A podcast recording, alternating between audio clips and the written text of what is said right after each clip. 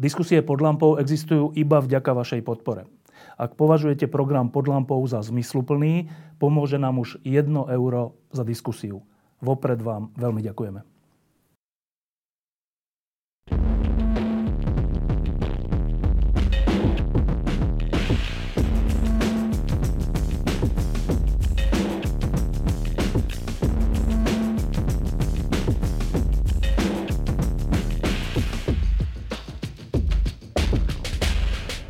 Pred parlamentnými voľbami sa malo za to, že okamžite po nich budú najdôležitejšie veci asi tri.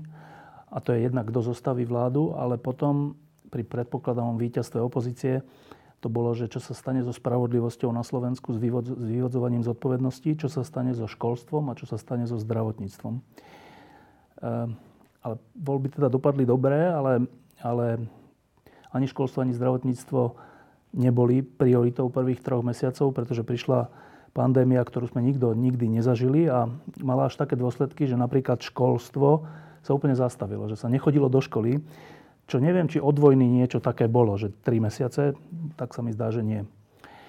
Minister školstva bol pripravený na tú reformu a zrazu sa stal ministrom bez žiakov a bez učiteľov, všetci boli doma. Moja prvá otázka na ministra školstva je, e, že čo to bol za pocit byť ministrom školstva v štáte, kde školy, ani vysoké školy, ani základné školy, ani stredné školy nefungujú. Ale oni fungovali, len nefungovali v tom systéme, ako sme boli zvyknutí a podľa mňa to bolo dobré. A bolo to dobré aj na začiatok, lebo možno keby sme nabehli do toho pôvodného systému, tak by sme nevedeli vychytávať jednotlivé chyby, lebo my sme doteraz iba tak rozprávali o tom, že nemáme online vzdelávanie, nemá, nie sme na tom pripravení, učitelia nie sú pripravení na vzdelávanie a že možno pracovnoprávne vzťahy v rámci jednotlivých kompetencií zriadovateľov nie sú dobre nastavené. A teraz už o tom nemôžeme rozprávať iba, teraz sme to reálne zažili a vieme, že je to pravda. Takže na základe toho my budeme stavať aj všetky ďalšie kroky, ktoré nás budú čakať. Takže ten pocit bol veľmi zvláštny, pretože my sme v sobotu prevzali úrad a v nedelu sme už hneď sedeli na tej jednotlivými opatreniami, lebo už sa to tak črtalo nejakým spôsobom, že tá situácia bude vážna a následovne potom ten ďalší týždeň už naozaj to išlo veľmi rýchlým spádom. Začal zasadať ústredný krízový štáb, vtedy sa zatvorili školy. Nevedeli sme dokedy, takže sme sa začali pripravovať na to, že to bude možno až do terajších prázdnin, ale tie sa začali pripravovať kroky na to, že čo keď sa otvoria, Prišli sme, prišli sme na to, že nemáme legislatívu vôbec pripravenú, takže začali sa okamžite písať zákony. Niekde tam už tak v dielke nám štrngotalo, že pozor, pozor, tu bude testovanie 9, to musíme hneď nejakým spôsobom vyriešiť, zrušiť. Musíme sa vysporiadať s maturitami, že čo sa bude deť, musíme sa vysporiadať s príjimačkami. No. Takže sa písali na to zákony hneď. A išlo sa do vlády a všetko bolo tak veľmi rýchlo za pochodu. Niekedy ono to vyznelo, že to bolo nekoordinované, ale my sme boli veľmi koordinovaní a riešili sme práve, že tie problémy priamo úmerne k tej situácii, ktorá bola. Niekedy sa mohlo stať, že my sme rozhodli jeden týždeň a o dva týždne tá situácia už bola úplne iná a museli sme tie rozhodnutia nejakým iným spôsobom meniť. No ja si pamätám, že ako také prvé rozhodnutie o zatvorení škôl bolo rozhodnutie e, župana e, Bratislavského kraja Juraja Drobu, ktorý, mňa to úplne prekvapilo vtedy, to bolo ešte predtým, než boli tie iné školy zatvorené. A vtedy sa iba začínala tá pandémia vôbec v Európe a tak, tak mne sa zdalo, že čo, že Ďuro Droba, že zatvoril školy, že to je nejaké revolučné mm, opatrenie. Kedy minister školstva pochopil, že školy bude, bude treba zatvoriť? Hneď vtedy? Keď sme diskutovali so županom Jurajom Drobo, ktorý urobil veľmi dobré rozhodnutie, lebo na začiatku nastavil určitým spôsobom pravidla, tak už vtedy sme hovorili, že toto sa potiahne a že budú sa nejakým spôsobom inšpirovať aj ostatné kraje, kde by nastali nejaké tie ohniska pandémie. A už vtedy sa začalo uvažovať, že asi by to malo byť celoplošné. Nevedeli sme to odhadnúť, že ako celoplošné, že či to budú iba materské školy, iba základné, stredné alebo vysoké. Až potom, keď už začali narastať naozaj tie prípady, či už u nás alebo v okolitých krajinách, tak za, prišlo to rozhodnutie, že celoplošne. No a teraz... To rozhodnutie, iba poviem, že ne, nebolo ale prioritne akože z našej strany. My sme vždy konzultovali všetky veci s úradom verejného zdravotníctva, lebo oni sú zodpovední za túto situáciu a za nejaké podmienky, tak my sme sa do toho museli napasovať. No a teda ten, prv, ten teda druhý pol rok tohto školského roka bol vlastne úplne zvláštny, jedinečný. Raz budú deti, ktoré ho absolvovali, hovoriť svojim deťom, že to neuveríte, že to neboli že uholné prázdniny, ale že tri mesiace sa nechodilo do školy. E, niektorí si myslia, že ten pol rok je z hľadiska vedomosti a vzdelávania a nejakých zručností pre deti a žiakov a študentov stredných škôl, možno dokonca aj časť vysokých škôl, stratený čas. Je? Nie je a všetci to dávajú, do, alebo pozerajú sa na tú situáciu takže sa ne, neúčilo. Ale ono sa reálne učilo a učilo sa tak, ako my sme vždy o tom rozprávali. Lebo všetci sme hovorili o tom, že chceme online vzdelávanie, chceme iný spôsob vzdelávania. Tak teraz sme ho zažili. Možno sme ho zažili naozaj, že 100% a prišli sme na to, že to ďalšie vzdelávanie, ktoré budeme nastavovať, by malo byť zmiešané. Malo by to byť aj online vzdelávanie, teda dištančné, ale aj prezenčné. Že musí to byť nejaký mix, lebo potrebujeme ten fyzický kontakt. Ale by som to nehovoril tak, že sa nevzdelávalo a že mladí ľudia nedostávali vzdelanie. My máme aj poznatky, ktoré sme získavali e, od zriadovateľov alebo z regiónov, že práve že na niektorých školách sa vzdelávalo až veľmi, lebo tá, tie prvé týždne keď sa hľadal zo strany učiteľov tá, tá miera, že ako sa má vzdelávať, koľko majú úloh poslať, akým spôsobom, lebo na to sme vôbec neboli pripravení, my sme tie dokumenty a usmernenia iba pripravovali a chceli sme im pomôcť, tak niekedy toho bolo veľa. Zažívali sme to aj z okolia, že prišlo môjmu synovi cere, že toľko úloh, že to nebolo možné spracovať, lebo ste nevedeli tú mieru, že koľko toho máte posielať. Dobre, čiže z hľadiska ministra školstva je to naozaj tak, že ten pol rok nepoškodil vzdelávanie? Nemôžem ja povedať, že či poškodil alebo nepoškodil. My sa na to chceme pýtať tento týždeň, ktorý budeme otvárať aj stredné školy a sú aj e, základné školy, kde učiteľe majú nejakým spôsobom zisťovať tú úroveň vedomostí, že kde sme sa dostali. Následovne nás čakajú ešte 3 týždne v auguste, kedy chceme spúšťať tie letné školy na báze dobrovoľnosti, kde budeme tiež overovať nejakým spôsobom vedomosti a potom v septembri sa budeme na to pozerať, že na akej úrovni to je. Určite, povedzme si úprimne, však nebudeme si tu klamať, nebudú vyrovnané tie vedomosti hej, navzájom a nebudú vyrovnané nie kvôli tomu, že by učiteľia zle vzdelávali, ale kvôli tomu, že či už domáce prostredie alebo sociálne prostredie neumožňovalo online svet a online vzdelávanie, lebo keď máte jeden počítač a máte dve deti, tak sa musíte nejakým spôsobom pripájať. A ak ho máte ešte naozaj jeden a, a matka alebo otec boli doma, tak tiež museli ten počítač nejako používať v rámci práce. Takže tam môžu nastať nejakým spôsobom výkyvy. A toto budeme zisťovať, budeme sa snažiť v nasledujúcom období to nejako vyrovnávať. Um, viacerí moji známi, ktorí zostali s deťmi doma, lebo neboli školy otvorené, tak hovorili, že pre deti, pre, najmä pre menšie deti, to bol úplne že zlatý čas, lebo nikdy v živote neboli toľko s rodičmi v kuse.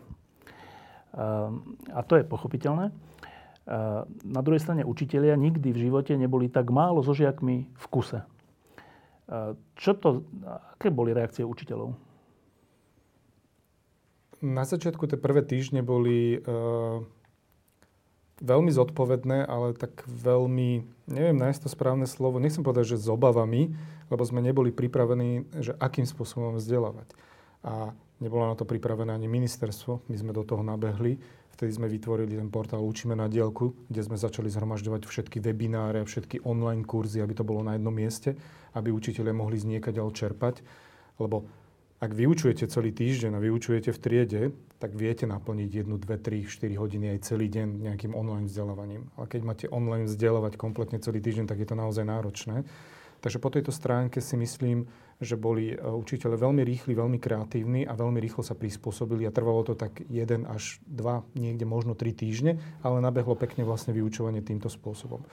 Ja hovorím, že zo strany rodičov to bolo tiež náročné, lebo nevedeli sme odhadnúť tú mieru tých úloh, že aké náročné, ako vypracovať, či známkovať alebo neznámkovať, že či hodnotiť alebo nehodnotiť, lebo potom bola otázka, že koho vlastne hodnotíte, či hodnotíte rodiča alebo to sociálne prostredie. A k tomuto všetkému sme začali vydávať rôzne metodické materiály a usmernenie, že aká napríklad má byť denná záťaž pri žiakov v prvom stupni, pri druhom stupni, aby naozaj to bolo celé efektívne.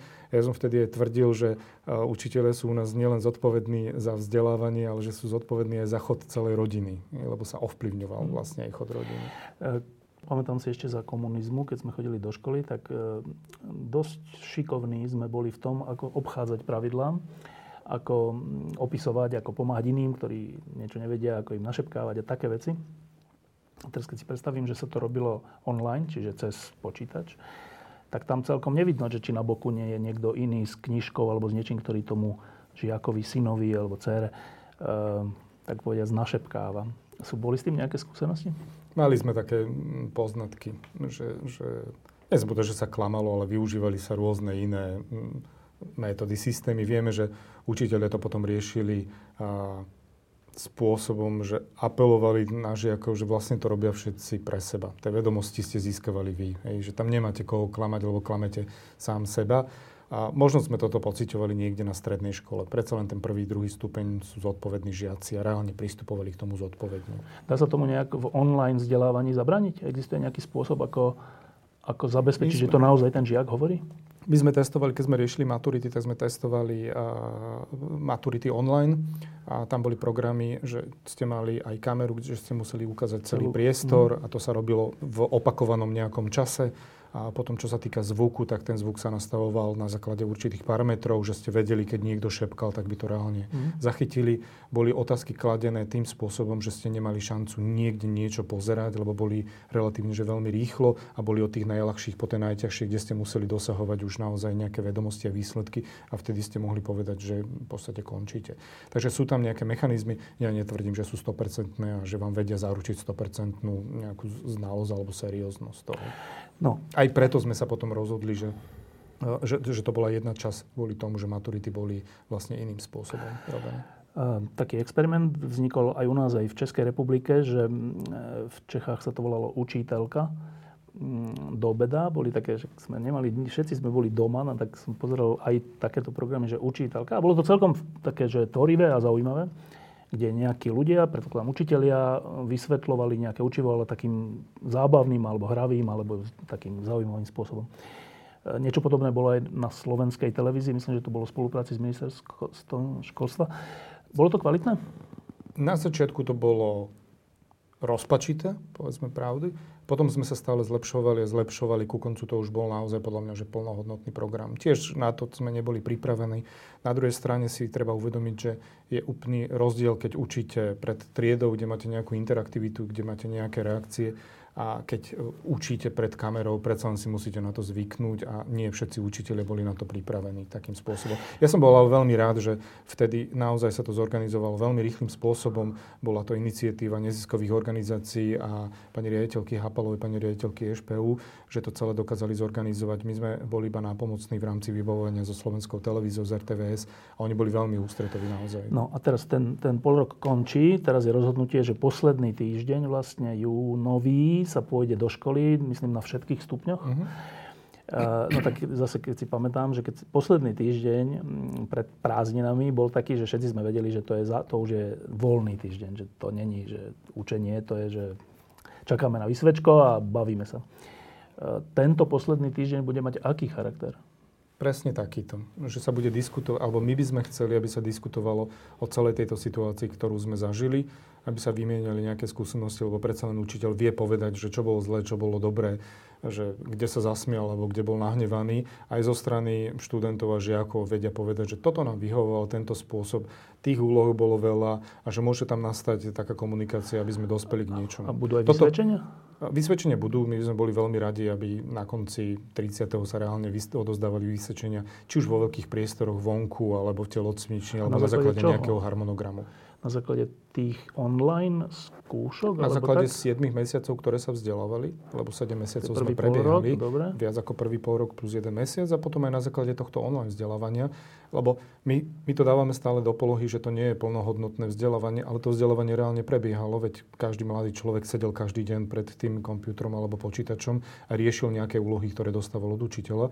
A učiteľ tiež sedel reálne a vypracoval tie úlohy a museli ich hodnotiť nejakým spôsobom. Dobre, aká veľká časť detí, mladých ľudí, študentov e,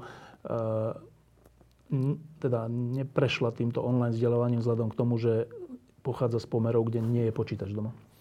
My máme iba jedny čísla, ktoré robil Inštitút vzdelávacej politiky. Tam sa môžeme rozprávať niekde okolo 30 tisíc e, mladých ľudí. Čiže to je koľko v percentách? Asi. Ke, keď budeme počítať 10, e, okolo 20 20 tak dobre počítam. To je veľa. Musel by som to prepočítať. Je to veľa. Neboli sme na to reálne pripravení, A lebo sme nevedeli. Čo? My sme to riešili na základe poznato, poznatkov v rámci v rámci učiteľov alebo systému e, v celom Slovensku, kde učiteľia tlačili a vypracovávali také pracovné listy, ktoré potom či už terénni pracovníci alebo ostatní pracovníci reálne nosili tým žiakom domov, oni to vypracovali, naspäť to nosili do schránky. My keď sme na toto prišli, že aký to je objem, tak sme hneď cez okresný úrad zisťovali, že ktoré sú to školy, aby sa prihlásili a sme tam okamžite uvoľnili 370 tisíc, ktoré vykryli v podstate tým školám náklady na papiere, na tlač a tak ďalej. A spustili sme to vysielanie cez televíziu, ktoré potom išlo ešte aj z Košic. Hoci to bola iba jedna hodina, treba sa priznať, že jedna hodina v, v jazyk národnostných menšín z Košíc a snažili sme sa takýmto spôsobom to nejako vyriešiť. Čiže... Nebolo to plnohodnotné, to povedzme pravdu. Aby Čo sme sa tu teraz že týchto 30 tisíc detí, mladých ľudí, je v tejto chvíli o pol roka znevýhodnených? Neviem, že či o pol roka, ale sú znevýhodnení. A preto sme iniciovali zasa aj letné školy, aby posledné 3 augustové týždne prišli do školy, ale nie do školy, že si sadnú zasa za lavice a pred tabulou bude prebiehať normálne vyučovanie, ale budú iné spôsoby vzdelávacích aktivít. Na to sme opäť vyčlenili skoro pol milióna, nie skoro, ale pol milióna eur, kde školy môžu žiadať o tento príspevok. Vychádza to od 600 týždňov až do 1000 týždňov, lebo to školy môžu opakovať reálne a chceme, aby tam získavali žiaci aj vedomosti, aj návyk, aj socializáciu, aj takú tú zvyklosť, aby sme od septembra vedeli ísť. A my sa potom už pripravujeme na to spôsobom, že chceme vyčleniť ďalšie peniaze na rôzne inkluzívne týmy a podporné týmy, ktoré by mali pracovať na školách od špeciálnych pedagógov, logopédov, Práve školských psychológov. Ktoré... Tak nechcem povedať, že prioritne takto. My to budeme ponúkať na celé Slovensku, lebo nechcem robiť ja nejaké rozdiely, ale budeme nápomocní aj, aj týmto školám, aby sme vedeli vykrývať tie vedomosti. Tie, tie augustové, to augustové ako keby doučovanie, alebo ako by som to povedal, tak uh, to sa chytí určite, že, že augustové doučovanie. Že? Ale aká je pravdepodobnosť, že deti pôjdu v lete cez prázdniny dobrovoľne na doučovanie? Veľké, veľká. Máme už množstvo, mm, máme množstvo žiadostí momentálne. A, a to nie je iba o peniazoch, lebo školy dostanú že 500 až 800 eur. To nie sú nejaké sumy, že no. by povedali, že wow, že ideme do toho a že chceme. Školy, hej, ale že žiaci. A, a to sa robí na záujmu žiakov a žiaci reálne na 4 až 8 hodín vedia dopoludne prísť vedia, ale a prídu do areálu a v rámci tých prázdnin tak nebudú sedieť, že triede a nebudú tam počítať nejaké príklady. Môžu sedieť v areáli školy a môžu sa vzdelávať iným spôsobom. Môžu ísť na výlety, môžu ísť do, do múzeí, môžu ísť do nejakých inštitúcií, mm. môžu si pozývať tam iných ľudí, ktorých môžu, ktorí môžu učiť, či už matematikou, fyzikou, chemikou a rôzne pokusy a tak ďalej. Takže to vzdelávanie má byť iné vzdelávanie. My nehovoríme, že to bude plnohodnotné. Dobre. No, uh, už toho, čo doteraz sme hovorili, tak, tak vyplýva, že tie mesiace boli boli intenzívne, napriek tomu, že sa nechodilo do školy, ale že boli úplne intenzívne, že čo s tým, s tou novou situáciou, online vzdelávanie, všeličo, televízne vzdelávanie.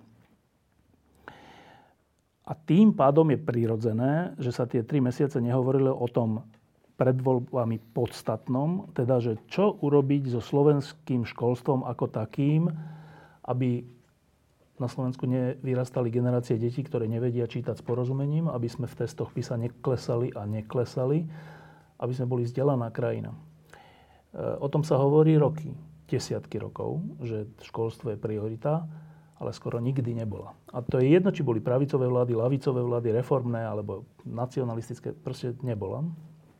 Čo je strašná nezodpovednosť. Dnes žneme to ovocie v tých testoch a v tom, aké deti vyrastajú. A teraz je tu nový minister školstva, ktorý pred voľbami hovoril, že toto všetko si uvedomuje. Ja som bol na viacerých tých stretnutiach, aj tu dole v klube pod lampou, ktorý dokonca hovoril, že ale na tom je úplná zhoda aj naprieč celou opozíciou, dokonca s časťou koalície vtedy ešte. A že je vylúčené, aby sa stalo to, čo sa stalo za predchádzajúce štvoročné obdobia, že sa to síce hovorí, ale sa to neurobí. Dobre, tak teraz po prvej vlne pandémie, dúfajme, že po najväčšej vlne, táto obrovská otázka a zodpovednosť je naozaj na pleciach nového ministra školstva. Všetci ľudia, ktorí sa tým zaoberajú roky, keď som sa s nimi rozprával, tak hovorili, že fakt nevedia, či to zvládnete, lebo že to je strašne ťažká úloha. A ak nebudete mať podporu naozaj celej koalície, tak sa to nedá. Teda podporu aj ministra financí, aj všeli, všeli, všelikoho ďalšieho. Tak teda k samotnej tej reforme prvá otázka. vy si naozaj trúfate zmeniť slovenské školstvo na také, ktoré vyhovuje 21. storočiu? Áno. A uvedomujete si, akú ťažkosť to v sebe nesie? Áno. A do toho sme išli. No. My sme sa o to školstvo reálne aj pobili, lebo sme chceli ísť do školstva, chceli sme ho viesť a máme pripravený aj veľmi dobrý program na to, aby sme ho realizovali a budem sa snažiť presviečať partnerov, aby sme ho vedeli realizovať, čo sa už teraz deje. A ja musím povedať, že aj, aj ho už meníme teraz. Hej, Dobre, ešte sa k tomu dostaneme, ale iba, iba taká realistická podotázka. Um, voľné bolo aj ministerstvo zdravotníctva. To nebolo tak, že Olano chcelo ministerstvo zdravotníctva. Bolo to voľné a viaceré strany, dnes koaličné, e, ktoré mali na to ľudí, expertov, nakoniec povedali, že to nevezmú verejne z rôznych dôvodov, ale v skutočnosti preto, že ak nemajú aj ministra financií, tak robiť reformu zdravotníctva bez súčinnosti s ministerstvom financií je vylúčené, lebo tam ide o veľa peňazí a veľa všelijakých zdrojov, ktoré treba dať alebo vziať. Neplatí to isté aj na ministerstvo školstva? Platí. Keď chcete robiť výrazné zmeny, tak potrebujeme aj balík financí, ale vieme robiť aj zmeny bez toho, aby sme tie financie potrebovali nejakým spôsobom. Takže budeme sa snažiť robiť ten mix. Áno, ja si uvedomujem, že tá situácia po finančnej stránke je taká, aká je. Uvedomujeme si to všetci. Ale e, ja musím povedať, že pán minister financí, pán Heger, je veľmi naklonený aby financie prioritne išli ako jeden z tých x rezortov, ktoré chce vláda podporovať do školstva, lebo si uvedomujem, že to je dôležité. Hej. Kde inde chceme dávať peniaze ako do predprimárneho vzdelávania, do základného vzdelávania, do celého školstva, lebo to nám vychová mladých ľudí, ktoré potom budeme používať a využívať v rámci celého života. No, tak aby, začneme tým najťažším, tak, teda najťažším. Dlhé roky sa hovorí, že na to, aby do školstva išli kvalitní ľudia, treba zvýšiť platy v školstve, lebo pri tých platoch, ktoré v školstve sú, po všelijakých aj zvýšeniach, ale stále, eh, je to skoro tak, že, že eh, predavač alebo predavačka v nejakom reťazci má väčší plat ako učiteľ. A je potom logické si myslieť, že okrem v dobrom zmysle fanatikov, ktorí idú do školstva preto, lebo to považujú za svoje poslanie a nejde až tak oplat, tak ľudia, ktorí si potrebujú zakladať rodiny, bývať a všeličo, Eh, vlastne nemajú šancu, aj keby chceli ísť do školstva, keď sú kvalitní. Čiže, a vy ste hovorili, že áno, zvýšime, pred voľbami ste to hovorili, že áno, zvýšime platy v školstve. Bol som na tej diskusii. No ale dnes je prepad ekonomiky možno 10% bude. A ja už registrujem od vás osobne, že eh, zmenila sa tá veta na to, že nebudú znižované platy. No ale keď nebudú iba znižované platy, tak tých kvalitných ľudí do školstva nedostaneme. To je iba polovica tej vety. Mm, to, že ja som vyslovoval, že platy sa nebudú znižovať, bola reakcia na to, že možno celý Facebook, sociálne médiá alebo niektoré iné médiá začali rozprávať o tom, že by sa mohli teda znižovať platy kompletne aj učiteľom. Na to som ja reagoval, že nie, a to bola dohoda, že platy sa nebudú znižovať. A ako sa budú zvyšovať, tak to je vlastne na diskusiu medzi nami a ministerstvom financií a je vôľa, aby sa platy zvyšovali. To môžem teraz povedať. Z týchto dôvodov, o ktorých hovoríme, že aby sme tam dotiahli kvalitných ľudí? Aby sme dotiahli aj kvalitných ľudí, ale ja vždy aj pred voľbami, aj teraz rozprávam, že treba tam dať čiarku a za tou čiarkou musia byť aj opatrenia. My nemôžeme robiť to, že teraz aj v tejto situácii naozaj ministerstvo financí vyčlení nejaké peniaze na zvyšovanie platov, my ich dostaneme a takto ich nalejeme do systému bez ničoho. My musíme proste urobiť kroky v rámci optimalizácie, v rámci postavenia učiteľov, v rámci ostatných krokov, ktoré chceme vlastne robiť. Lebo bez toho to školstvo neurobíme. Dobre, čiže... to nie je iba vyslovene o tom, že budeme nalievať neustále peniaze. My potrebujeme mať aj nejaké výsledky a potrebujeme mať aj merateľné výsledky. To je rozumné, ale teraz, čiže hovoríme teraz e, na konci júna, že e, okrem, to, teda poprvé, vy veríte tomu, že do školstva pôjde ako takého viac peňazí? Áno. Že na tom je až dohoda? Nepovedal by som, že dohoda, lebo momentálne máme za sebou 3 mesiace, kedy sme naozaj riešili pandémiu a no. zákony a podobne. Teraz prebiehajú prvé diskusie s ministerstvom financí ešte o tomto štátnom rozpočte a o vykrývaní nejakých problémov, ktoré my sme našli na ministerstve školstva. Ministerstvo financí je veľmi ústretové, budem to stále opakovať.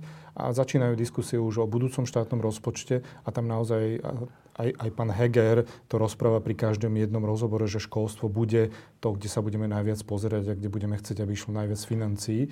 Takže a to je na základe aj našich diskusí. Je možné e, v tomto zmysle finančne školstvu pomôcť aj z tej európskej pomoci obnovy? Je, my tam máme pripravené nejaké plány, ktoré chceme predložiť následne vlády a, a väčšinu tých financií, ktoré by mohli byť nám pridelené, chceme používať na predprimárne vzdelávanie a základné školy. A myslím si, že tieto peniaze by mali byť použité na vybudovanie materských škôl, a na, na pokrytie celej tejto siete a zastabilizovanie siete, aby sme vedeli predprimárne vzdelávanie naozaj poskytnúť každému a následne potom, čo sa týka základných škôl, aby naozaj bola dostavba základných škôl, lebo sme identifikovali tri problémy v podstate. Jeden problém sú na východe, kde potrebujeme základné školy potom je problém, čo sa týka národnostného územia. Tam tiež potrebujeme dostávať základné školy. A potom sú také tie unikátne príklady, ako že v Stupave máme 11 prvých ročníkov. Hej? Takže to je abnormálne, že tam musíme dostávať tieto kapacity a na toto by sa mali využívať peniaze. Nemali by sa rozstratiť. No, e, čiže e, budeme pozorne sledovať tú dohodu, či vznikne o tom, že sa do školstva dostane viac peňazí na rozumné veci. Nie, nepochybujem, že budete sledovať. No, a som zvedavý, že kedy asi k tej... Hovoríme o tomto roku? Hej. O tomto roku? Ale to sa udialo už aj teraz a možno v rámci všetkých tých opatrení sa nepostrehlo, ale my sme už otvorili trh s učebnicami, kde sme dali 11 miliónov a tieto peniaze sme nemali na ministerstve školstva. Toto bolo naozaj pomoc z ministerstva financí, ktoré nám poslalo tieto peniaze, aby sme ich my mohli následne preposlať školám, ktoré si teraz poprvýkrát na prvom stupni budú vyberať jednotlivé učebnice a už rodičia nebudú pociťovať to, že uh, mami potrebujem do školy na matematiku kúp alebo na čokoľvek, že kúp mi knižku alebo daj mi peniaze, tak teraz sme to úplne, no nie úplne, ale sme to eliminovali tak, ako sme dokázali v tomto období urobiť. Dobre. E, a teda, ak, ak sa splní tá, ten, táto vaša dohoda, ak sa už jej svetlo sveta a naplní sa, tak potom bude druhá otázka, že ak sa nemajú tie peniaze naozaj len prejesť, tak e, bude dôležité, aby viac peniazy, peniazy dostali vyššie platy, dostali dobrí učitelia a tí horší, ktorí na to trocha aj kašľú, aby možno aj zo školstva odišli. Ale to je strašne nepopulárna vec, ako každé prepúšťanie z kvalitatívnych dôvodov, v malom aj vo veľkom. A takéto veci vyvolávajú štrajky a politickú nestabilitu a takéto veci. A aj toto je v hlave ministra školstva? Áno, aj toto je v mojej hlave. Dokonca je tak, že to verbálne vyslovujem a aj diskutujem z okolností aj dnes s jednotlivými aktérmi alebo organizáciami, kde hovoríme, že chceme navyšovať platy. My hovoríme, že chceme navyšovať ne, neviem povedať to percento, lebo to je na základe dohody s ministerstvom financí. Chceme ich navyšovať celoplošne všetkým. Okrem toho chceme určitú čiastku dávať riaditeľom, aby to prerozdeľovali svojim učiteľom, o ktorých si myslia, alebo na základe určitých kritérií vedie, že sú šikovní, aktívni alebo robia nejakú nadprácu, aby sme začali odmeňovať aj tých šikovnejších učiteľov takýmto spôsobom a tak, tak nejako riešili celú tú situáciu a tí nešikovnejší. A tí, tí, tí nešikovnejší. A budeme sa musieť s nimi nejakým spôsobom vysporiadať. O tom sme aj dnes diskutovali, že je, sa predpoklada nejaký odliv učiteľov, ktorí odídu z učiteľských profesí. Aj v rámci či už optimalizácie siete, lebo to už máme napríklad urobené identifikácie jednotlivých škôl, ktoré majú veľmi málo žiakov, tam sa niekde môžeme hýbať okolo 500 škôl, ktoré majú menej ako 50 žiakov alebo menej ako 70 žiakov. A tieto školy, keď sa na ne pozriete, tak ich musíme dofinancovať. A áno, sú tam školy, ktoré musíme dofinancovať, lebo sú niekde, poviem, že na nálazoch alebo v národnostne zmiešanom území. A tieto školy reálne potrebujeme.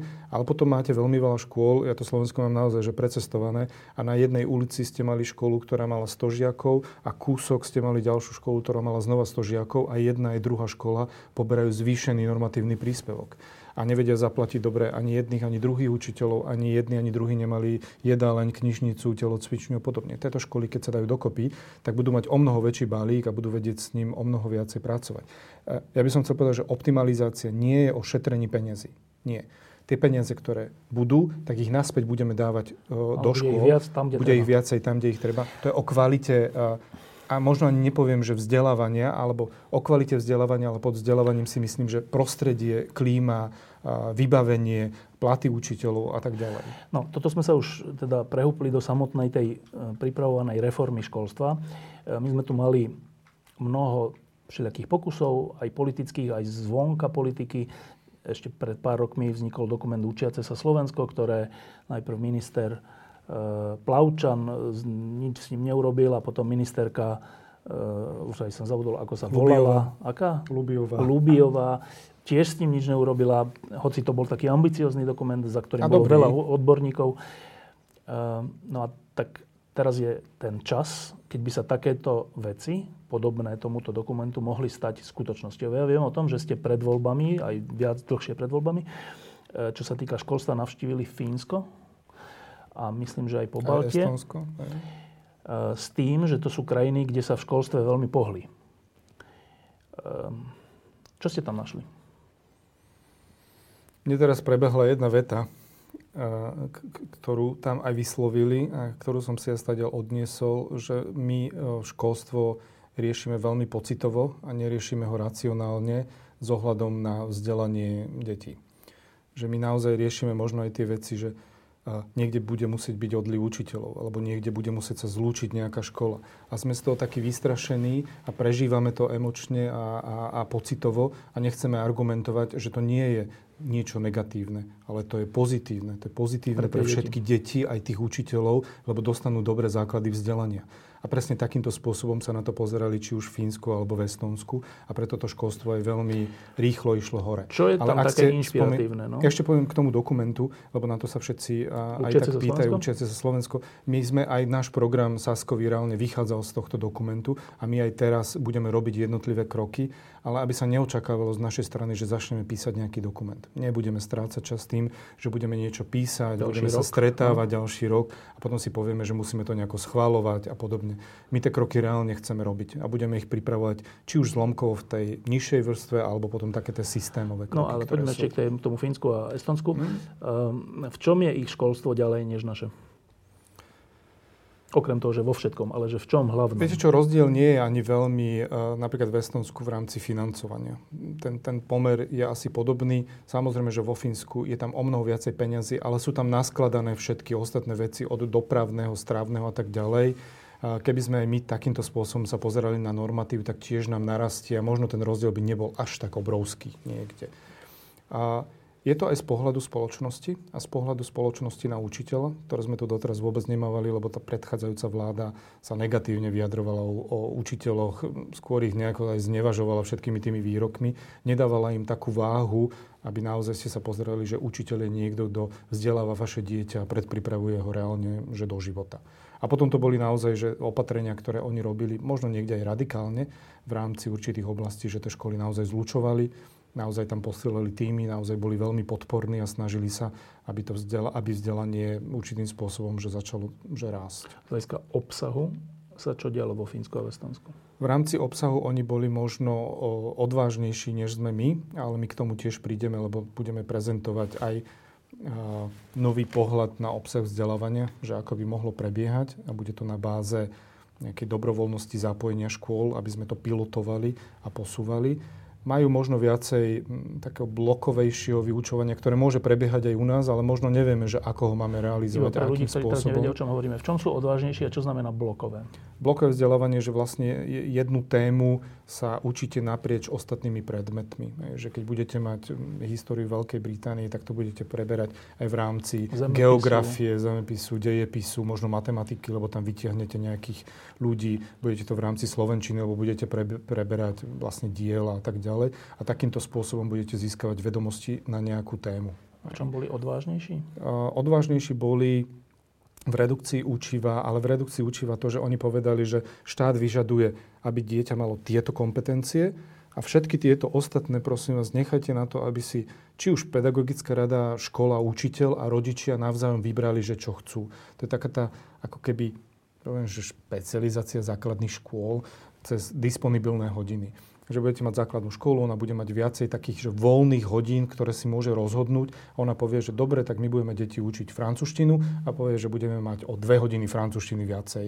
A rodičia budú vedieť, že na tejto základnej škole dieťa, keď doštuduje, tak bude o mnoho ďalej v rámci francúzštiny. Alebo v nejakom inom, alebo inom jazyku. A prečo hej? túto odvahu my nemáme? Ja netvrdím, že nemáme odvahu, ale nebola nejaká veľká podpora zo strany ministerstva, aby školy sa do tohto zapájali. lebo tá možnosť aj teraz je, možno ten počet tých hodín nie je taký výrazný, aby sme to pociťovali. My sa budeme snažiť to nejakým spôsobom vyriešiť, ale budeme o tom rozprávať. Budeme o tom rozprávať aj smerom do učiteľskej obce, aj smerom k rodičom, existuje, aby niečo také nastalo. Existuje nejaké kritérium, ktoré by nám povedalo, že ako to s touto odvahou, aký je výsledok toho vo Fínsku? Že pomohlo to tomu vzdelávaniu? My to môžeme pozerať a porovnávať cez výsledky PISy alebo iných no. meraní my nikdy asi, v naj, alebo nikdy, my v najbližšom období nebudeme dopadovať spisy dobre, pretože PISA sú otázky položené úplne iným spôsobom v rámci naozaj tých kompetencií prierezových jednotlivých predmetov. My sa naozaj vzdelávame nejakým spôsobom jednotlivo, takže to prepájanie tých vedomostí je úlohou iba šikovných učiteľov, že to dokážu. Takže budeme musieť sa pozrieť aj na obsah vzdelávania. My tu budeme z okolností prezentovať v priebehu niekoľkých mesiacov. Ale teda Fínom to pomohlo? Ja si myslím, že im to veľmi pomohlo. Aj v tom rebríčku? Aj v tom rebrí, rebríčku to pomohlo. Čiže nevracajú sa späť, že je, bol to experiment, ktorý ale sa... Ne... Zatiaľ sa držia stále na rovnakej úrovni. Niečo podobné urobilo aj Estonsko. Estonsko tiež vyletelo a niečo podobné urobilo, hoci tam boli rôzne iné ešte aspekty, aj Polsko, ktoré tiež vyskočilo v určitých meraniach, ale nie meraniach takých, že meraniach vedomostí, jak to mám povedať v tej chvíli, ale naozaj, že, že, že naprieč jednotlivými predmetmi také akože komplexné, praktické vedomosti, aby sme teraz nehovorili o tom, že dostanú test a keď urobia test, tak my sa budeme chváliť, že wow, že dobre spravili test. To nie je o tom, my chceme mladých ľudí reálne pripraviť na ich budúci život. Dobre, ale keď Takže hovoríte... im to pomáhalo. Ale viete, to nebolo čisto iba o obsahu vzdelávania. To bolo naozaj o postavení učiteľov, o výberu učiteľov a vysokom školstve. To bolo o, fin- o financiách, to bolo o prostredí. My keď sme tam boli aj na základných školách, dobre, tak možno nás zobrali akože do pekných, lebo nám chceli ukázať akože také tie najlepšie, ale aj tak ten rozdiel bol diametrálny. To boli že veľké školy, reálne veľké školy, ktoré žili, ktoré žili do poludnia možno vzdelávaním a popoludní žili mimo vyučovacou činnosťou. Hej, že učiteľia tam tvorili, také. také kampusy, že učiteľia tam tvorili s deťmi niečo, že trávili čas a vyhovovalo to samozrejme aj rodičom, lebo sa deti neflákajú niekde, rozvíjajú svoje kompetencie Deťom sa to veľmi páčilo, lebo mohli rásť v tom, čo ich bavilo, či už išli na také krúžky alebo také vzdelanie a učiteľe dostávali finančné prostriedky navyše, takže tiež trávili čas v plnohodnotne v tom, čo chceli. Dobre, a teda, ak sa toto podarilo vo Fínsku a dokonca aj Polsko poskočilo, dokonca ste povedali, vyskočilo v tých rebríčkoch aj Estonsko, tak asi by sme všetci chceli, aby sme aj my trocha vyskočili, aby sme znova mali nejakú reformu, na ktorú budeme môcť byť hrdí, kde bude aj ostatná Európa hovoriť, že tak toto sa vám podarilo, to je fajn, možno sa aj budeme my vami inšpirovať. Je toto reálne? Všetci by sme to chceli, určite, ale kroky, ktoré my urobíme, uvidíme o pár rokov. Neuvidíme ich z roka na rok. Dobre, možno trh s učebnicami pocítime, ako budeme takto pokračovať, že budúci školský rok, druhý stupeň a potom naštartujeme stredné školy, tak v určitom segmente sa posunieme. Posunieme sa výrazne. Keď sa nám podarí ďalší krok, že budeme mať riadiacu a kompetencie v rámci školstva, lebo viete, že teraz školstvo je ministerstvo vnútra, ministerstvo školstva, všetci chceme, aby to bolo naspäť pod jednou strechou, lebo to prerozdelenie, prerozdelenie bývalého ex-ministra Kaliňáka bolo nezmyselné, tak tiež budeme priamejšie vedieť riadiť a metodicky usmerňovať školy. Ak budeme robiť ďalšie rozhodnutia, ktoré máme v pláne, tak si myslím, že začneme to trošku cítiť. Ale také tie prvé uh, nejaké výsledky sa v rámci Európskej únie odhadujú, že vždy 6 rokov. Ako keby v 6-ročných cykloch. Dobre, tak hovorili sme zatiaľ o financovaní školstva, o, o platoch učiteľov o, slobode, čo sa týka učebníc, o, o prierezovom vzdelávaní, ak si, ak si na to trúfneme, alebo teda tom sek, akom sektorovom. E, je ešte niečo kľúčové v tej reforme, ktorú máte v hlave? Vysoké školy. To sme neopomenuli. A je to aj problém, ak vnímame vysokoškolské prostredie, teraz napríklad problém, ktorý je v STU, že tam trošku sa poškodzuje možno aj meno v rámci medializácie určitých problémov. Ja mám takú vetu, ktorú teraz používam, aby som povedal, že v akom je ministerstvo školstva v štádiu. Ja ako minister jediné, čo môžem urobiť, je, že si kúpim pukance a budem sa pro- pozerať na to, že čo sa deje v STU, lebo nemám absolútne žiadne právomoci v rámci zákona o vysokých školách. A toto budeme musieť nejakým spôsobom napraviť. My potrebujeme nový zákon o vysokých školách. Ten, ktorý máme, už bol viac ako 50 krát novelizovaný, čo možno na jednej strane nie je zlé, lebo sa prispôsobuje dobe, ale momentálne sa musíme na vysoké školy pozrieť iným pohľadom nechcem teraz tu rozprávať také tie populistické a, a lúbivé veci, že budeme rušiť vysoké školy, hoci jednu... Tie, ktoré jednu, sú zbytočné. Hej, hoci jednu sme už priniesli na vládu. Trvalo to trošku dlhšie, tam ešte aj z predchádzajúceho obdobia, ale nemal nikto na to odvahu. A tým ja netvrdím teda, že ideme zatvárať celoplošne vysoké školy, ale chceme naznačiť, že chceme robiť tie kroky, aby sa zlepšila kvalita. Vysoké školy sa musia diverzifikovať, musia tu vzniknúť nejaké výskumné inštitúcie, musia tu vzniknúť nejaký segment vysokoškolského vzdelania, ktoré budeme poskytovať celoplošne. Musia tu vzniknúť možno aj profesné vysoké školy, ktoré budú vychovať bakalárov, profesných bakalárov a nejakým takýmto spôsobom sa pozrieť na vysoké školy. A toto musíme vyriešiť aj v rámci financovania. Hej. Keď, e, teraz, som, teraz ma jedna vec vyrušila, e, keď sme tu mali mečiarizmus, tak vtedy sa všetko robilo podľa toho, že v ktorom okrese alebo kraji je, je z HZDS alebo SNS alebo Združenie robotníkov Slovenska nejaký dôležitý človek, tak jemu sa tam urobilo buď policajné riaditeľstvo, alebo vysoká škola, alebo nemocnica, alebo súd. A to je, to je niečo tak choré a strašne to znižuje efektivitu všetkých týchto inštitúcií a vôbec fungovania celého Slovenska. A teraz vy hovoríte, že no ale nebudeme, ja nechcem teraz hovoriť, že budeme rušiť vysoké školy. Ja by som chcel počuť, že počkať, tak že budeme, budeme rušiť. rušiť tie, ktoré nemajú zmysel, sú neefektívne a zbytočne sa nám dávajú peniaze. Áno, ale nebudeme ich rušiť celo, my nejakým spôsobom, lebo na základe čoho ja mám zrušiť vysokú školu? To, že my dvaja Asi si to povieme.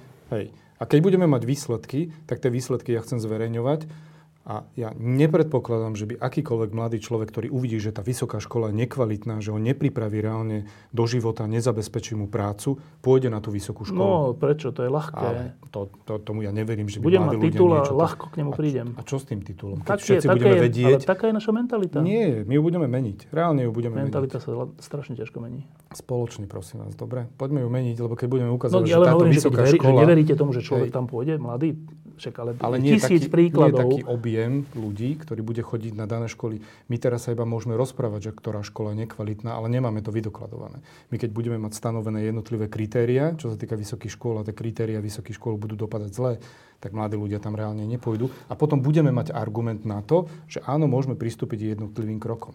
Ale Viete, teraz keď sa ma niekto spýta, že ktorú vysokú školu zruším, no tak ja nemôžem povedať, že nejakú vysokú že školu v Banskej Bystrici alebo ja neviem kde v no. Košiciach. Akože nemáme na to znalosti, nemáme na to veci. Ale či máte na to odvahu? Tak to sme už preukázali tou jednou vysokou školou, že sme odobrali.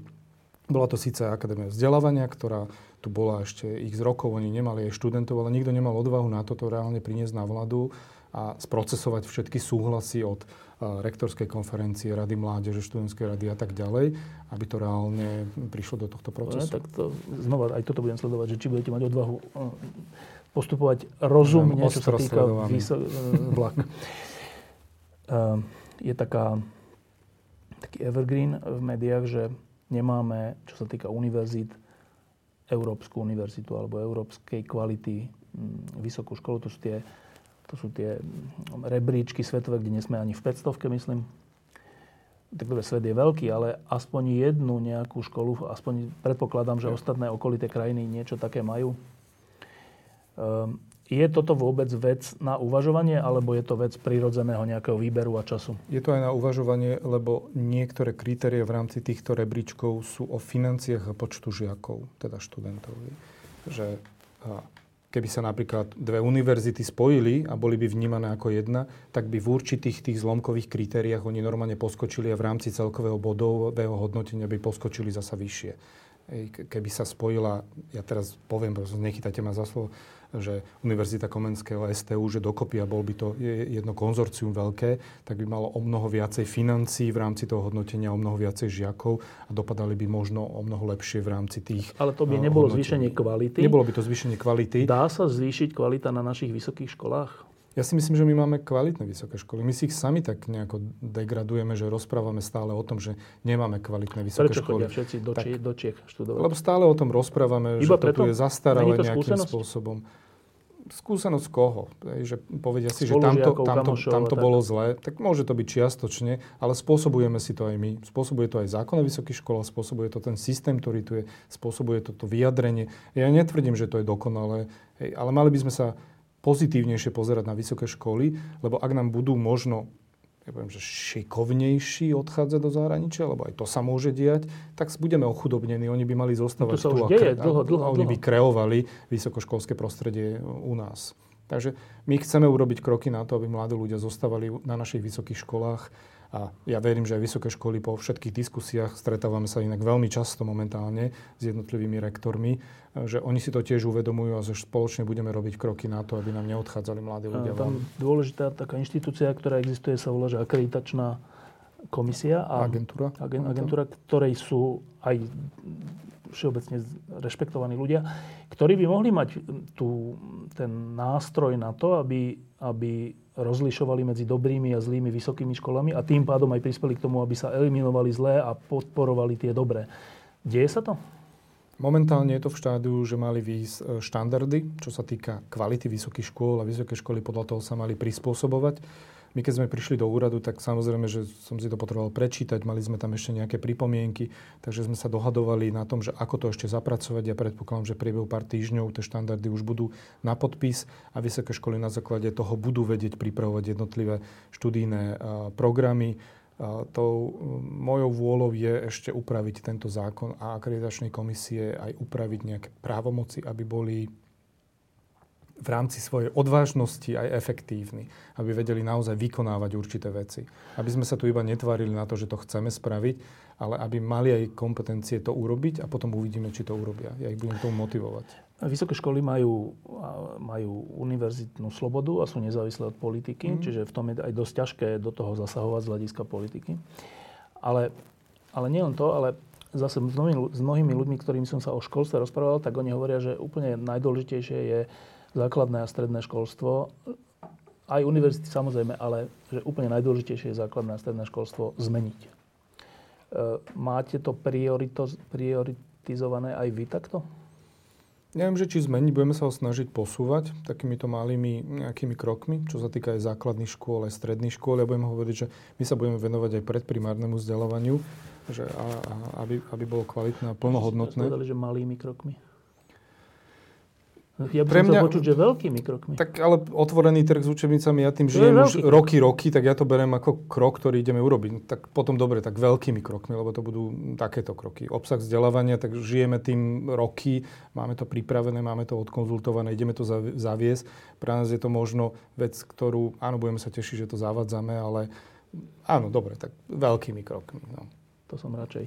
No, je, je skúsenosť na Slovensku, že keď sa robia reformy, ktoré sú nejakým spôsobom ťažké, tak to vždy narazí na nejaký odpor. E, keď sa robí už len stratifikácia nemocníc, to znamená, že aby boli nemocnice iba tam, kde sú efektívne, aby sa tá sieť nejak koordinovala, tak to neprešlo.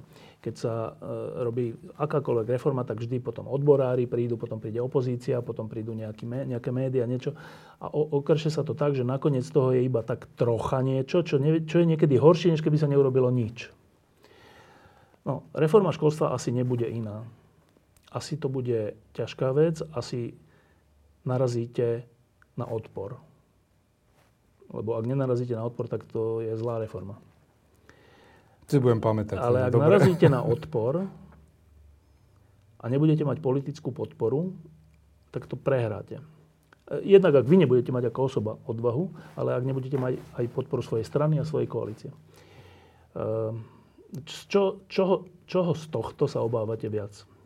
Seba alebo politických strán? Prehráme to všetci, ak by k tomu malo prísť. A prehráme x krát za ostatných no. x 10 rokov. Ja si nemyslím, že táto vláda chce v tomto prehrávať. Nechce, určite nechce. Táto vláda reálne chce mať výsledky a chce posunúť krajinu, lebo o tom sme stále rozprávali a tak sme do tej vlády išli a tak máme všetci jej nastavenie. Tak ja si nemyslím, že by sa nám nepodarilo, aby sme neposunuli školstvo do budúcna. No, tak... Alebo poviem to v tom pozitívnom, že ja si myslím, že posunieme školstvo do budúcna. Uh. Že možno nebude súhrana kompletne všetkých opatrení, ktoré my budeme chcieť prinášať nejakým spôsobom, ale na tom gro sme sa zhodli už pred voľbami naprieč politickými stranami, či už opozície alebo aj koalície. Takže budeme o tom veľa diskutovať, veľa vysvetľovať a budeme sa snažiť nejakým spôsobom nastaviť tie pravidla tak, aby sme vedeli sa posúvať dopredu. Ehm, keď hovoríte, že táto vláda nechce, aby, aby sa školstvo nepohlo dopredu, to nechcela žiadna vláda. Ale to sa ukáže vždy až vtedy, keď prídu tie nepríjemné veci, keď príde ten odpor, keď prídu články, že to robíte zle, že to je na úkor učiteľov a všeličoho a hentej doliny a tamtoho okresného mesta. A teraz je otázka, že je táto vláda viac populistická a teda bude počúvať na tieto percentá možné, klesajúce a vykašle sa na vás, alebo je viac rozumná, štátnická a napriek tomu, že bude hroziť pokles nejakých percent, tak vás podrží. Ja si myslím, že sme viac rozumní. Aj tie opatrenia, ktoré sme robili v rámci koronakrízy, boli rozumné opatrenie, tak aby sme vedeli pomôcť. A, a ja som si istý, že takto budeme pokračovať aj do budúcna reálne by sme prehrali všetci. Ak sa nebudeme starať o školstvo, nebudeme chcieť, aby sme ho kreovali ďalej, tak o 4 roky nám to všetci spočítajú. My sme nemohli tvrdiť tu, že budeme robiť ekonomické opatrenie, že sa budeme starať o školstvo, že sa budeme starať o zdravotníctvo a teraz 4 roky by sme to nerobili. Tak to, to nie je možné. To by sme išli sami proti sebe. V posledných dňoch napríklad sledujem e, počínanie Borisa Kolára a zdá sa mi, že on e, preferuje skôr tie percentá, než, než nejakú dohodu. Toto je otázka na Borisa. Ja to tak nevnímam, lebo ho vidím v rámci práci, ako funguje, ako sa stará či už o Národnú radu, alebo jeho minister. O Muránsku planinu sa aj stará teraz. Ešte raz? O Muránsku planinu tak stará sa o všetko, snaží no, sa neviem, reálne riešiť jednotlivé témy. Ja to vnímam pozitívne, že keď je Národná rada, tak rieši Národnú radu a keď nerieši Národnú radu, tak má nejaké aktivity. No, Nie je ticho povedať, a nerobí nič. Ministri hej, sa na niečom akože dohodli a on tam potom príde a vystupuje pred miestnymi no. ľuďmi ako populárny človek a v prospech svojich percent kľudne akože ide proti dohode tých ministrov z vlastnej vlády. Neviem presne, že o čom teraz rozprávame. Myslím si, že to je na komunikácii medzi nimi. Sme tam tri mesiace, potrebujeme si vychytať niektoré veci. Nemyslím si, že, že to bude negatívne nejako do budúcna, že by sme nevedeli to ťahať. Tým len chcem povedať, ťahať. že vy ste Kopek. reprezentant strany SAS, ktorá je, ktorej ekonomický program je, je dlhodobo hodnotený ako veľmi dobrý e, ľuďmi z mimo politiky, ale ale v tejto koalícii nie je len SAS a dokonca SAS je vo veľmi menšinovom postavení. A to sa vlastne pýtam, že či ten rozum alebo tie nejaké racionálne programy a nápady, e, či naozaj veríte, že prevážia tej populistickej zložke. Keby som vlády. tomu neveril, tak nechceme vstúpiť do tej vlády, takže verím tomu a budeme sa stále opakovať. Ja viem, že možno je to teraz v nejakej deklaratívnej forme, alebo že vyslovujem na začiatku, že áno, chceme a vyzerá to, že, á, že ďalší minister, ktorý na začiatku rozpráva, že zmení školstvo, že ho posunie a tak ďalej. Išli sme do toho, no, robíme tie kroky. Po troch mesiacoch sme otvorili teraz s učebnicami, čo sa tu nepodarilo, x vlád pred nami. A áno, budeme sa musieť vysporiadať s drobnosťami, ale proste ideme ďalej. Ideme prezentovať nový obsah vzdelávania, a znova, bolo tu x vlád, ktoré pridávali hodiny, odoberali hodiny, nepozreli sa na to komplexne. My máme za sebou 3 mesiace a ideme priniesť takúto aj zásadnú možnú vec. Hej. Keď hovoríte my, e, kto je ten tým? Je to tým ľudí, e, s ktorými sme, e, alebo s ktorými som ja pracoval v rámci opozície, ale sú to aj ľudia z ostatných strán politických, ktoré či už sú v parlamente, alebo sa do parlamentu aj nedostali. Tí ľudia, ktorí pripravovali učiace sa Slovensku, sú tiež súčasťou nejakého širšieho týmu? Čiastočne niektorí áno. Takého toho širšieho, lebo predsa len vstúpiť do štátnej správy na pravidelný úvezok nie je také jednoduché urobiť to rozhodnutie. Ale v rámci tých, nechcem povedať, že poradných, aby to teraz nevyznelo, že máme nejaké poradné týmy, lebo sa poznáme a ich veci vieme riešiť veľmi rýchlo, možno cez telefón alebo cez nejaké stretnutia, ktoré sú. E, strašne dôležité je e, pre presadenie nejakých vecí, že aby ten človek, ktorý ich presadzuje, mal autoritu nepísanú. E, keď je minister kultúry v nejakej vláde iba ako tak na boku, no tak, tak sa potom aj ku kultúre e, pristupuje. A keď je minister školstva dôležitý, tak sa pristupuje k tomu rezortu ako k dôležitému. Aký minister školstva je Branislav Gerelinko? To by ste mali povedať vy, alebo to by mala povedať verejnosť, či už školská, alebo celková Nie, verejnosť? myslím na vláde. Nemôžem to rozprávať na ja vláde. sám Ako o sebe, že či sme. Cítim sa plnohodnotne, tak ako všetci ostatní ministri. E, ste rešpektovaní ako človek, ktorý má na starosti strašne dôležitý rezort? Viete, toto je, ja poviem, že áno, som rešpektovaný, niekto povie, že, že možno až tak nie, to je veľmi individuálne, ja to neviem posúdiť, hej, že z pozície. Naozaj tie rozhodnutia, ktoré sme robili, tak tá podpora v rámci vlády aj pána premiéra bola, tie rozhodnutia sme urobili ak boli tie rozhodnutia, čo sa týka ekonomických, či už vykrývanie letných škôl alebo znevýhodneného prostredia učebnicového trhu, tak minister financí bol vždy ústretový a tú podporu nám reálne dával. A toto sú naše veľmi korektné vzťahy. Ako nemyslím si, že teraz sa máme hrať o to, že ktorý minister tej vláde je dôležitejší a ktorý nie je dôležitejší. Akože sme tam všetci spolu a všetci spolu momentálne ťaháme, aby sme Slovensko niekde posunuli. To je také chválenkárstvo, akože ja som dôležitý, ty si dôležitý. Nie, nemyslím, že ja či sám o taký, sebe si myslíte, že ste dôležitý, nie som taký, ale že či nevnímam to. Ja to nevnímam. Hej. Robíme jednotlivé kroky, máme stretnutia, konzultujeme, niekedy sa ustúpi, niekedy sa neustúpi, urobíme nejaké rozhodnutie, ktoré potom zavádzame do praxe. Ja sa na to tak nepozerám. Hej. Že fungoval som celý život tým spôsobom, že som chcel posúvať jednotlivé veci, chcel som kreovať jednotlivé veci, viem sa veľmi zapáliť a viem veľa aj pracovať, aby sme sa dostali k nejakému výsledku, ale nebudem robiť okolo toho nejakým spôsobom ceremonie. Ja teraz som rozmýšľal, že či bol nejaký minister školstva, ktorý bol 4 roky ministrom a neviem, či bol. Bol Mikolaj a myslím si, že pani Slavkovská ešte za SNS. No, tak to boli dve, dve, dve, dve z rezortu SNS, keď nešlo o školstvo. Ale väčšina ministrov školstva skončí skôr, za rok, za dva lebo na niečo narazí, lebo je nejaký škandál, lebo sa niečo nepresadí. Um, na čo si trúfate? Na 4 roky. Áno? Uh-huh. A keď skončia tie 4 roky, kedy budete spokojní? Keď sa posunieme dopredu v rámci školstva. Keď budem spokojný. Ktoré, je taká, keď... taká, ktoré sú také kľúčové piliere toho, čo vytvorí vašu spokojnosť po 4 rokoch? Je ich veľmi veľa. Je to kompletne otvorený trh s učebnicami. Pre mňa je to veľmi zásadná vec eh, v rámci vzdelávacieho procesu. Je to obsah vzdelávania. Ak budeme nabalovať stále viac a viac škôl, aby sa vzdelávali alebo mali spôsob vzdelávania a metódy inak, ako sme boli zvyknutí, tak to bude ďalší úspech.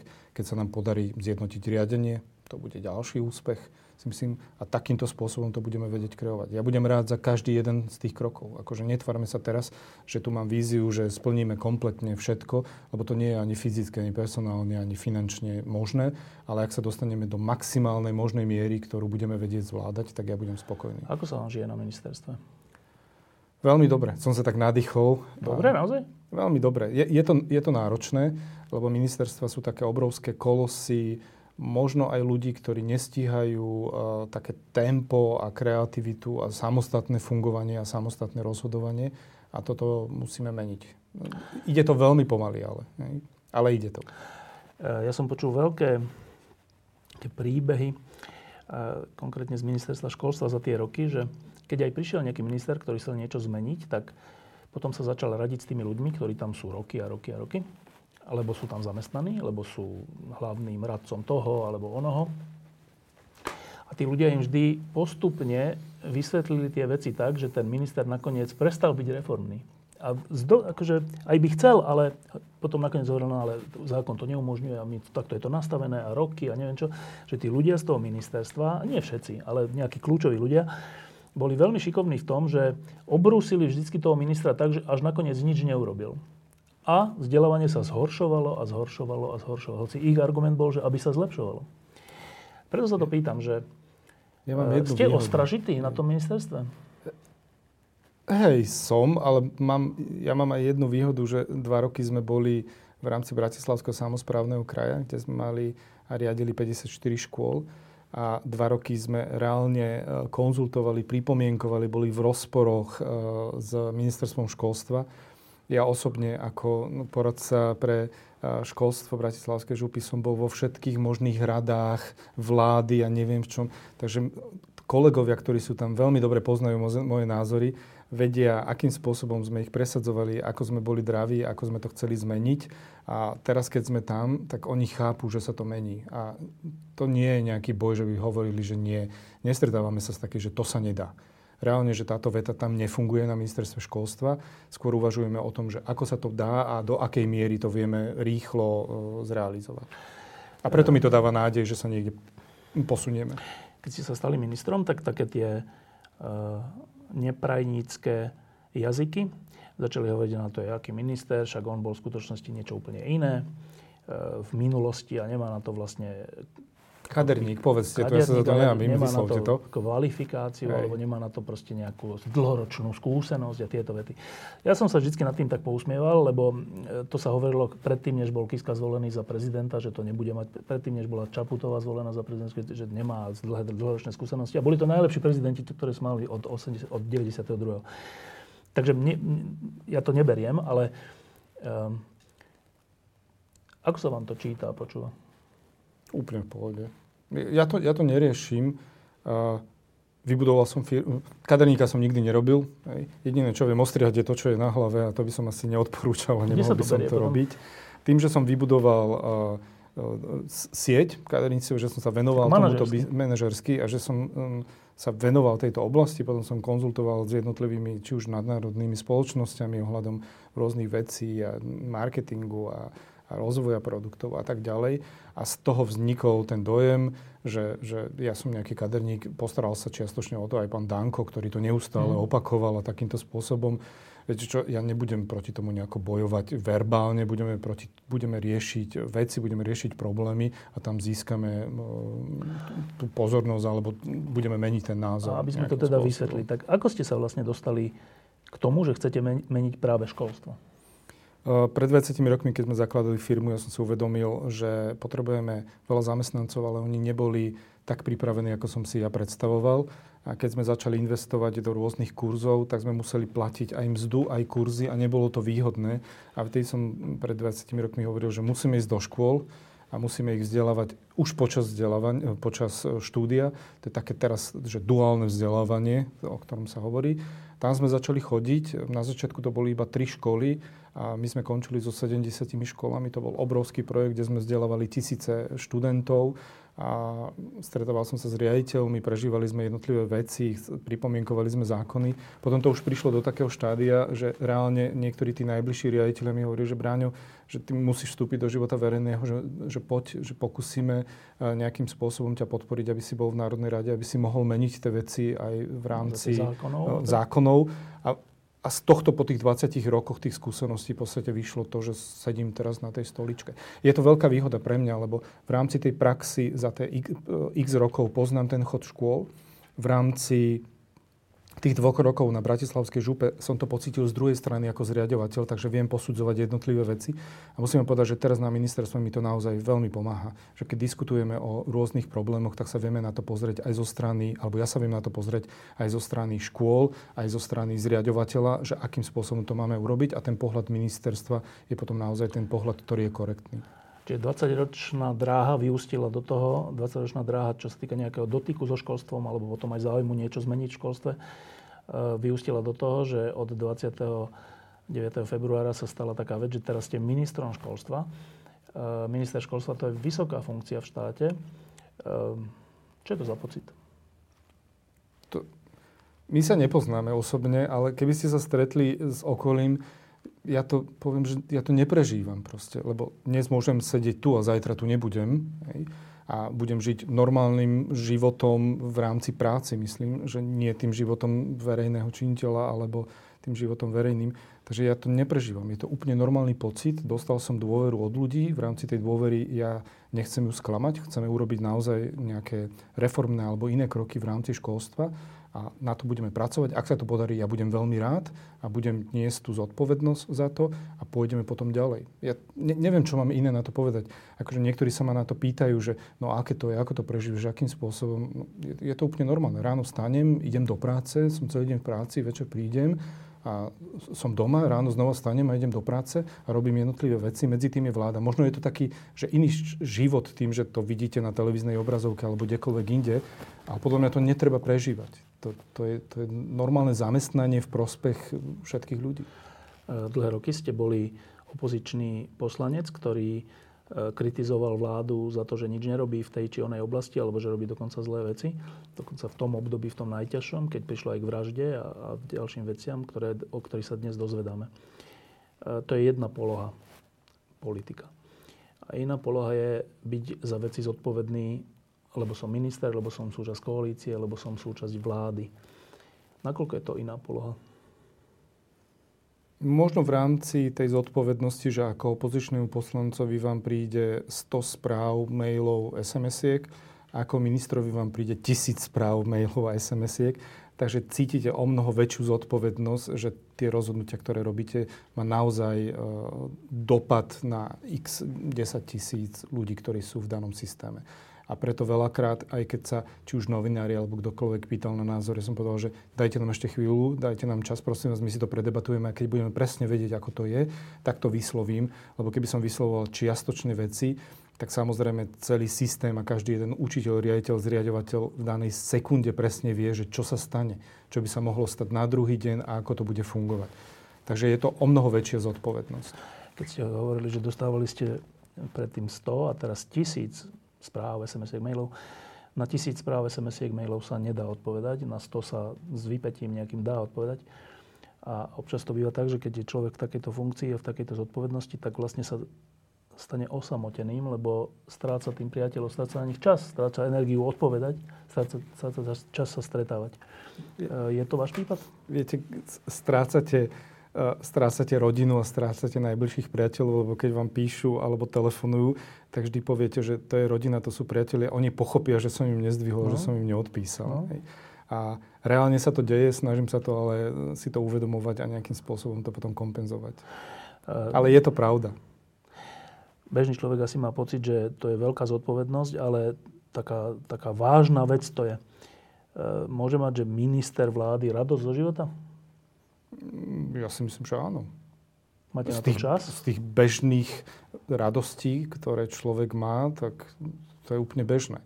To je znova, a sa vrátim k tomu, že je to tak považované ako, že, že minister alebo člen vlády žije iný život. No? Vôbec nežije iný život. Proste ráno si dám, jak je o mne známe, vysmažaný chlieb vo vajíčku a teším sa z toho, že sa takto naraňajkujem s kávou, idem do roboty, na obed si dám dobrý obed, ja mám rád sladké, tak keď mi niekto donesie sladké alebo niečo, tak sa poteším a, a cez víkend, alebo keď mám možnosť, tak idem reálne do prírody, aby som spoznával krásy, lebo mám rád Slovensko hory a podobne. To sú také bežné radosti, ktoré normálne som aj zažíval a zažívam ich aj teraz. Možno nie tak plnohodnotne, lebo tej práce je o mnoho viacej, ale ich zažívam to je stále o tom istom, že, že dnes tu môžete byť, zajtra tu nebudete. Ja sa nebudem kvôli tomu meniť, ja nie som taký človek. To na mňa zvláštne pozeráte. To inak, taký... Ja to preto Dobre, hovorím, lebo som mal veľa kamarátov a známych, ktorí e, boli, keď boli v opozícii, tak boli takíto normálni. A potom, keď sa stali ministrami a, a, a vládnymi činiteľmi, tak zrazu... A to nesúvisí s limuzínami, ako sa to tak často hovorí, ale nejako tak uverili, že sú dôležití a začali byť takí troška namyslení. Uh, nechceli to. Že to prišlo, to. hej? Je to pokušenie? Neviem to posúdiť. Ne, nemám také pokušenie, hej, momentálne. Cítiť sa dôležito. Čo je to cítiť sa dôležito? To, že sa všetci na vás pozerajú, alebo že... Čo chodia za mňa ľudia, pomôž mi a môžeš pomôcť. A pomôž mi. Tak OK, však keď môžem pomôcť v rámci možnosti, ktoré sú, tak samozrejme, že pomôžeme, ak to má zmysel pre ten daný systém. No, to je všetko. Keď to nemá, ten sa na mňa veľmi zvláštne pozerať. Teraz, nie, nie, nie, že tento, čo tu rozpráva, nie, že chcem ho vidieť o rok, keď príde áno. a že čo bude rozprávať o... Nie, dobre, rozprávať, že aký bude. Že aký bude. Dobre, tak potom ma kopnite do nohy, že, že počúvajte, že pred rokom ste rozprávali úplne niečo iné a že nie je to pravda. Podarí sa to? Podarí sa to. Zmeniť školstvo určite áno, ak sa pýtate na to. Ja tomu stále verím a urobím všetko preto, aby sa podarilo. Aby sme naozaj mali o mnoho lepšie školstvo, ako sme ho mali doteraz. Braňo Gareling, ďakujem, že ste prišli. Pekný deň prajem. Fakt sa to podarí? Jasné, že sa to podarí. Však ho už teraz reálne meníme. Otvorený trh tu nebol možný x rokov. Proste sme to urobili. Neboli na to aj toľko peniaze, nebola na to odvaha, nebola na to dôvera voči riaditeľom, že to zvládnu, že si budú vedieť vybrať učebnice. Je pravda, že niektoré učebnice pre niektoré predmety ani nemáme, že preto ja som aj vyzýval, že aby sa písali, aby autori začali písať. Tým, že ich otvoríme, tak majú možnosť, že si školy začnú kupovať. Aj to bolo jedna z tých, z tých možností, alebo jedna z tých problémových častí, že ktorá bola. A neviem, tu sa treba si spýtať ostatných ministrov predchádzajúcich. Ja sa úplne teším, že tieto lampy už robíme bez rúška na základe toho opatrenia, že pri nahrávaní audio, audiovizuálnych diel už netreba mať rúško. Ale Lebo? pamätám, pamätám si, že vy ste boli takí pokarhaní, keď ste raz boli bez rúška predsedom vlády. Pamätáte si to? No jasné. A už ste sa polepšili odtedy? Že bez rúška? Odtedy som ho povinne nosil, Stále, všade čo? som na to myslel. A čo, čo v rámci, to bolo v rámci všetkých opatrení, ktoré sme sa vtedy dozvedeli, bola to vypätá situácia. Ja som mal veľmi málo času a chcel som, lebo novinári chceli odpovede, tak som rýchlo prišiel, odrozprával som veci a utekal som preč a vtedy som si to uvedomil na druhej strane treba povedať, že bol som tam sám, vedľa mňa mal naozaj rúšku, tlmočník, novinári sedeli o mnoho ďaleko, takže to hore, že tam nebolo, ale niesol som tú, tú zodpovednosť za to. Len tak vtipne, nepripomenuli ste Čo to premiérovi, zase? keď on bol bez rúška s tou kávou s čašníkom? Nie, nepripomenul. Na čo? No tak keď on vás, tak aj vie, nie? OK, no tak každý máme nejaké nastavenie. Čo leto? Leto budeme pracovať a budeme veľa cestovať. Dovolenka žiadna? Keď dovolenka, tak to budú predlžené víkendy, ale skôr tu na Slovensku, že v Tatrách a, a v horách si oddychnúť. Z obavy pred tým vírusom alebo nie? Nie, ja som každý rok. My každý rok ideme taká partia po jednotlivých chatách, že aj spíme v tých chatách že to tak... Ako tých nejako, vysoko, teda tatranských? Tatranských, hej. Že si robíme taký Trump nejaký. Tak na to sa celkom akože teším. A pracovať, hovoríte, na tejto reforme, o ktorej hovoríme? Na jednotlivých návrhov zákonov, hej, alebo tých zámerov zákonov. A v lete nebude parlament, hej? Nebude parlament, ale tým, že my chceme niektoré veci prinášať už v oktobri, v novembri a potom v prvom kvartáli ďalšieho kalendárneho roku, tak musíme to proste mať pripravené a chceme to diskutovať so všetkými, ktorí majú do toho čo povedať. A musíme to mať nachystané. Nakedy mám očakávať tú dohodu o financiách? Mm, jedna bude už do konca tohto mesiaca. Čiže do konca júna? Do konca júna. Tie ďalšie ja predpokladám, že budú niekedy v septembri, najneskôr v oktobri. A to keď sa podarí, tak sa podarí to financovanie veľmi zlepšiť? Hej. Že to pocítia naozaj učiteľi? Mm-hmm. Diskusie pod lampou existujú iba vďaka vašej podpore. Ak považujete program pod lampou za zmysluplný, pomôže nám už 1 euro za diskusiu. Vopred vám